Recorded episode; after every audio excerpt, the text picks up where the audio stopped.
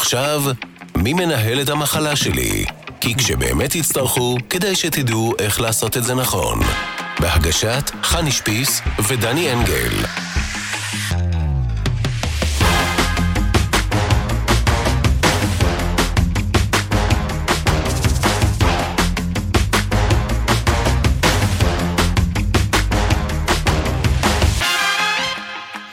מנהל את המחלה שלי?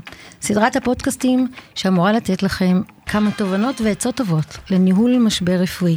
אני חני שפיס, מנהלת משברים רפואיים, ואיתי מנכ"ל הרצליה מדיקל סנטר, דני אנגל. היי דני. אהלן. אתה יודע במה אנחנו עוסקים היום? וואי, בגנים הכי טובים שיש, לא? נכון.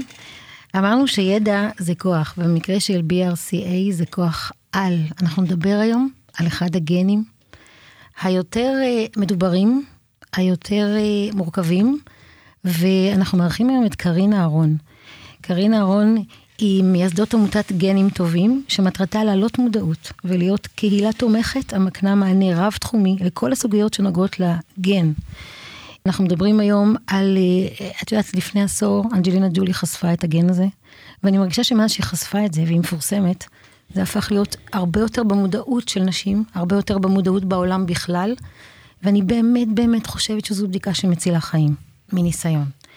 אז קרין אהלן, כיף לארח אותך. תודה שהזמנת אותי. אז בואי תספרי קצת איך הגעת לזה. איך את הגעת לזה, מאיזה מורכבות את נתקלת? אז uh, אני גיליתי uh, שאני נשאית uh, בשנת 2005, כבר די מזמן, כמעט 20 שנה.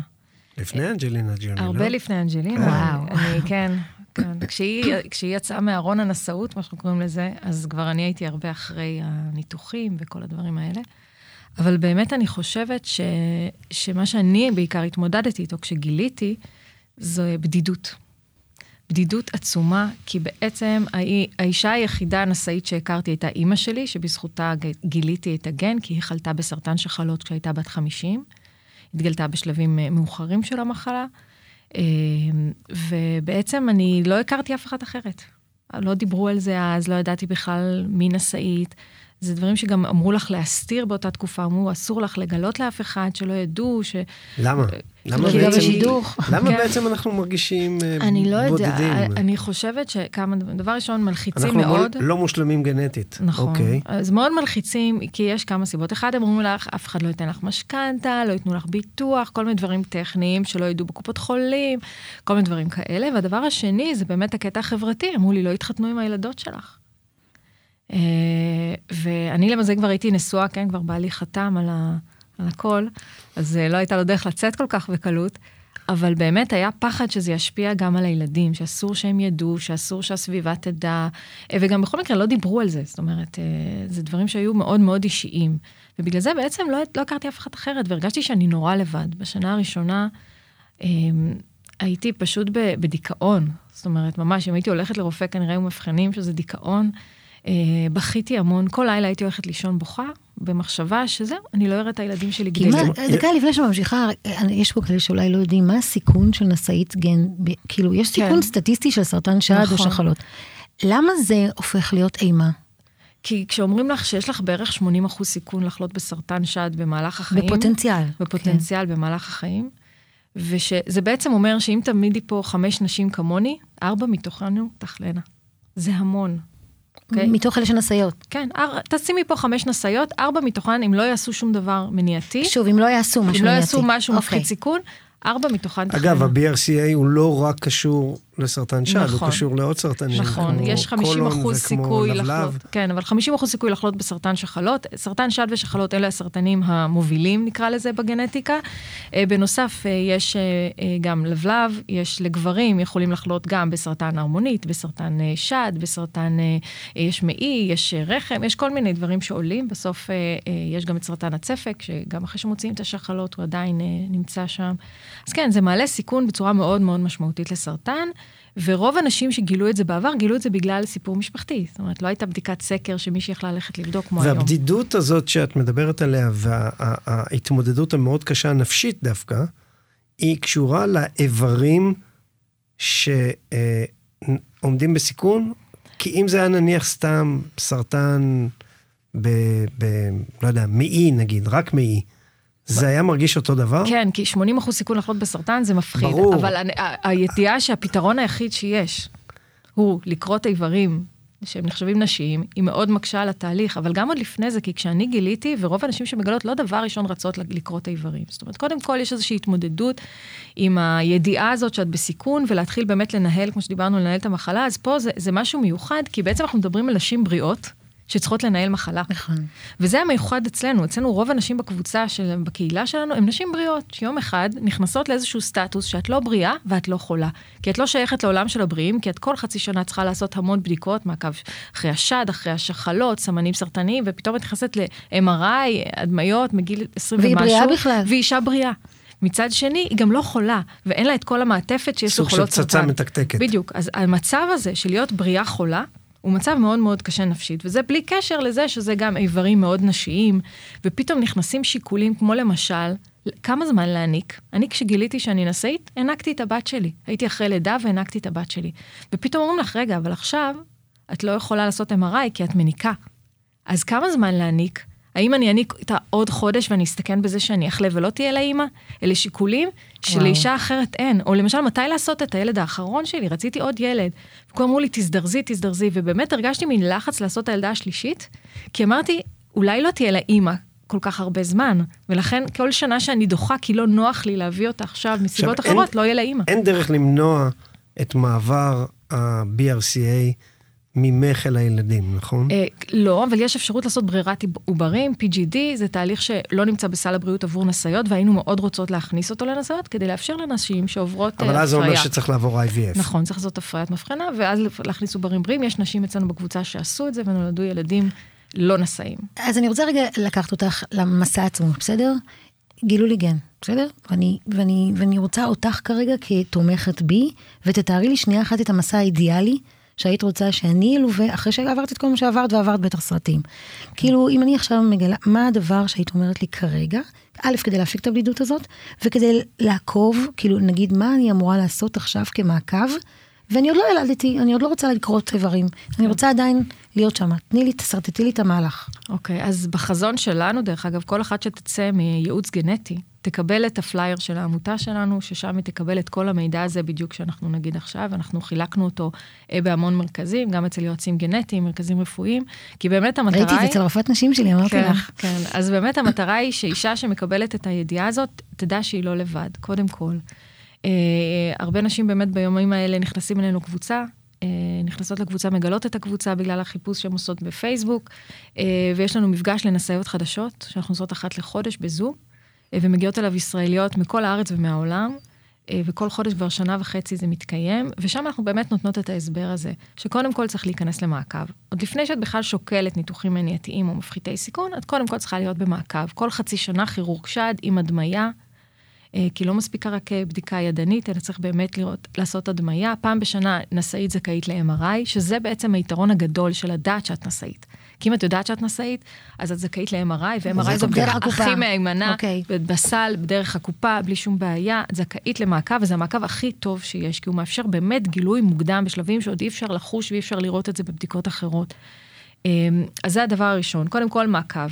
יש מעקב אצל גינקולוג, שצריך לקחת בחשבון שכל חצי שנה צריך ללכת לגינקולוג ולעשות גם בדיקות דם של סמנים סרטניים. הרבה, צריך להיות הרבה יותר מאישה רגילה, זאת אומרת מאישה שאין הרבה לה את יותר הגן. מאישה רגילה, ולא רק זה, גם הבעיה היא במעקב אחרי אה, השחלות, זה שאין מעקב טוב, זאת אומרת, אין גילוי מוקדם לסרטן שחלות. ולכן ההמלצה לנשאית, שגילתה שהיא נשאית, והיא בריאה, והיא יכולה לעשות את הניתוח מפחית סיכון בשחלות באופן מיידי, אם היא מגיעה לגיל, נגיד 35 עד 40 ל-BRCA1, 40 עד 45 ל-BRCA2, היא צריכה לעשות את הניתוח הזה. זאת אומרת, פה זו המלצה חד משמעית של רופאים, אין פה אפילו התלבטות. אה, כי באמת אין גילוי מוקדם, סרטן שחלות הוא סרטן הכי קטלני אצל נשים, בדרך כלל הוא מתגלה בשלבים 3 ו-4, והדרך היחידה, היחידה לגילוי מוקדם, ואז באמת לצפות, לאור- ל- מה נקרא, להחלמה אה, טובה, זה אם מגלים את זה באמת כשמוציאים את השחלות ומגלים זה שכבר היו מידע נגועות. סופר אז- חשוב, אז כאילו, הוא זוגות- מציל חיים. זוגות צעירים היום עושים ריינג' עצום של בדיקות גנטיות ולפני, במהלך הריון ולפני נכון. הריון. אה, למה בעצם לא עושים את הבדיקה הזאתי? ואני גם אשאל, מה עדיף? כלומר, יש פה, ברגע שאני יודע, יש פה התמודדות מאוד מורכבת עם בני זוג, עם ילדים, עם כל, ה, כל ההתמודדויות של דימוי עצמי וכל הדברים האלה והמתח. ומצד שני, לא לדעת זה, זה סיכון גדול, אז למה זה בעצם לא נכנס... לדעת או לא לדעת, זאת השאלה. כן, למה, אז- זה, למה אז- זה בעצם לא דוחפים את זה להיות סקר מלא מגיל מסוים? אז- אולי אפילו בלידה, לא יודע. אז בוא, אז בוא נספר, נגיד מה קורה כיום. כיום, משנת 2020, הבדיקה נמצאת אה, בסל הבריאות לכל אישה עם רקע אשכנזי, מלא או חלקי. זאת אומרת, אם יש לך רקע כלשהו, סבא אשכנזי, סבתא אשכנזייה, אה, את יכולה לגשת לבדיקת אה, דם פשוטה בקופת חולים. רוב הקופות אפילו לא דורשות הפנייה, אפשר פשוט ללכת, לקבוע תור ולעשות את הבדיקה. גם אה, מעורב, גם אם אני חצי נגיד? כן, בוודאי, גם חצי, מספיק מצד אחד, גם אוקיי. אני רק חצי אשכנזייה. אוקיי. היא גם מספיק רבע, זאת אומרת, גם אם סבא היה אשכנזי, אבל מה, מה המוטיבציה לעשות את זה? אז, אז קודם כל אני רוצה להגיד רגיל- שהרבה נשים כן מקבלות את זה כחלק מהייעוץ הגנטי של ההיריון, שזה עושה אחר כך בעיות קצת אחרות, אבל בעיקרון כן הן עושות את זה הרבה פעמים, מציעים להם את זה כחלק מהבדיקות אה, הגנטיות להיריון, ואז מה שקורה שהן מגלות את זה בהיריון, שזה מצב מאוד מאוד קשה, כי בדיוק בתקופה הזאת, לא את לא יכולה לעשות. MRI, את לא יכולה לעשות בדיקות, זה מכניס לעוד לחץ. אני דווקא הייתי מציעה לא לעשות את זה בתקופות שהן גם ככה סוערות רגשית והורמונלית וזה, זאת אומרת, זה לא התקופה הכי טובה לגלות, אבל תמיד עדיף לגלות על לא לגלות, כי אני חייבת להגיד שיש לנו המון המון מקרים, וזה לא אחד או שניים, של נשים שגילו שהן נשאיות. אה, בבדיקת סקר, בבדיקה אה, כללית כזאת, כבריאות, אפילו בלי רקע משפחתי, וניגשו למעקב. הגיעו למעקב הראשון, ובמעקב הראשון או השני כבר גילו להם סרטן. עכשיו, אם לא היו יודעות שהן נשאיות בגיל 33, בגיל 28, הן לא היו הולכות בכלל לכירורג שד. זאת אומרת, כשהן היו מגלות ברור. את זה, אז היו, אה, היו כבר מגלים. את זה בשלב מאוחר, וזה הציל להם את החיים. יש נשים שישר הלכו, הוציאו שחלות, גילו שהשחלות כבר עם סרטן שחלות, שמפה בכלל לא הייתה להם סיכוי, באמת, אם היו מגלים את זה בשלב שלוש או ארבע. זאת אומרת, המשמעות של זה זה הצלת חיים, ולא רק שלנו, אלא גם של בני המשפחה. זאת אומרת, אני יכולה, הרבה מקרים, אישה אחת חולה נגיד, או מגלה שהיא נשאית, הבנות משפחה שלה נבדקות, עושות את תהליכים ובעצם מגלות את זה מוקדם. זאת אומרת, היכולת שלנו לא רק להציל את עצמנו, אלא גם את הבני משפחה שלנו, את ההורים, את האחים, את האחיות. זאת אומרת, קודם כל את אומרת שמרגע שמישהי נמצאה כנשאית, קודם כל צריך לזכור את כל המשפחה. כן. זה דבר אחד. או גם את מרגע הגברים. שמישהו, כן, כן, ברור. כן, זה נשמע או כמו מרגע- רק אנשים. או מרגע שמישהי חלתה אה, במחלה, גם אז, זה אינדיקציה לבדיקה של כלל המשפחה. או מישהו חלה בסרטן הרמונית למשל. ו... או, או, כן, או, אה, אני לא יודע אם או, אולי, או סימן תמרור אזהרה מאוד אה, אה, גדול, זה תחלואה בגיל צעיר. נכון. כלומר, להבדיל מגיל מבוגר, זה הרבה מאוד פעמים על רקע אה, אה, אה, נשאות גנטית. אם אישה יש לה סרטן שד בגיל, בגילאי ה-20, זה ככל הנראה על רקע של אה, כנראה. נשאות, ורצוי לבדוק גם אותה וגם את כל הסובבים אותה. אני רוצה להספיק לשאול אותך על אה, ניתוחים מניעתיים, אוקיי? כי זה אישו, שאני נתקלת בו כאחת שמלווה באירועים ביטוחיים לניתוחים מניעתיים, כי זה, כמו שאת יודעת, מורכב בפני עצמו. נכון. הקופה עצמה לא משלמת על ניתוחים מניעתיים בנושא של גיל, אם כן גילו לי כבר סרטן, ואז אני צריכה לקרות. זאת אומרת, בואי נדבר שנייה אחת, כל, לפני הכל, אה, איך אני מקבלת החלטה לעשות ניתוח מניעתי? מתי הזמן הנכון? איך יודעים לבחור רופא נכון? מה ההשלכות של זה? כאילו, בוא נדבר על האירוע עצמו של ניתוחים מניעתיים. אז, אז דבר ראשון, בוא נקרא לו ניתוח מפחית סיכון, כי הוא לא מונע, הוא מפחית את הסיכון מפחית בצורה סיכון. מאוד משמעותית. אוקיי. אנחנו מאוד מקפידות על זה, כדי שבאמת אה, התיאום הציפיות יהיה... אה, אז באמת הניתוחים האלה הם ניתוחים שכל אחת עושה באמת כשהיא מרגישה בשלה לזה. זה לא תהליך פשוט להגיע להחלטה הזאת. אני חושבת שמה שאני אני רואה בקבוצה ועם אנשים שאני מדברת, כשהייתה מחלה קשה במשפחה, יש יותר מוטיבציה לבצע את הניתוח. זאת אומרת, מישהי שראתה את המשמעות לגמרי. של אה, מחלה. של מחלה, מבינה ועושה את זה יותר בקלות וביותר השלמה. אה, כשאנחנו מדברות עם נשים, אנחנו באמת אה, אומרות להן, תשקלו, יש את האופציה הזאת, וכל אחת בוחרת האם לעשות ומה לעשות, ויש לנו אני נשים מניח שיש גם שבחרו לא. עניין של ציר גיל, כאילו הסטטוס בחיים, לפני נכון. נישואים, אחרי נישואים. לפני ילדים, ילדים, אחרי ילדים. נכון. זה נורא נורא אינדיבידואלי. יש נשים שאין להן תמיכה, ויותר קשה להן לעשות את הניתוח הזה, אה, ולכן הן מחכות. לפעמים הן חולות, ואז הן כן צריכות לעשות את זה, ואז אין להן ברירה כבר. אה, יש, זה נורא נורא אישי, ואני רוצה להגיד שבערך, לפי הסטטיסטיקות, בין 10 ל-20 אחוז בלבד מהנשאיות עושות ניתוח מפחית סיכון של השד.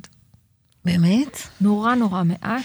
הנתונים הולכים ועולים, ואחרי אנג'לינה ג'ולי בעולם הייתה כמובן קפיצה מאוד גדולה. אה, זה קשור אולי לכסף? לשכבה סוציו-אקונומית? לא, תראי, למה? זה כן נמצא בסל הבריאות לנשים, אה, בקופת חולים, יכולות לעשות בציבורי, זה, זה בסדר. אוקיי. אבל אה, אני לא חושבת שזה רק זה, אני חושבת שא' זה עניין של מודעות, עניין של ביטחון עצמי, עניין של אה, תפיסה סביבתית, שאיך הסביבה רואה את זה, איך הסביבה תקבל אותי.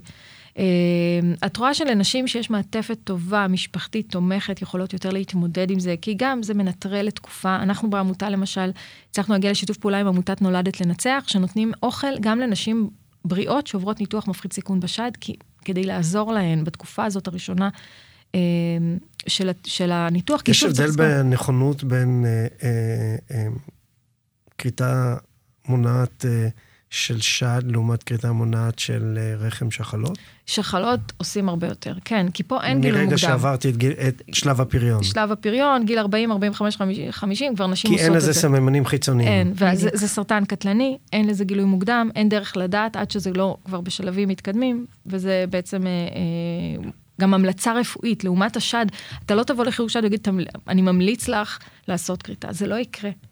זאת אומרת, אין המלצות של הכירורגים לעשות. הם אומרים, יש לך את האפשרות, אם תרצי, אני אנתח אותך. הם לא ממליצים, כי מבחינתם יש גילוי מוקדם, אבל כשמדברים על גילוי מוקדם, אני רוצה להגיד שני דברים.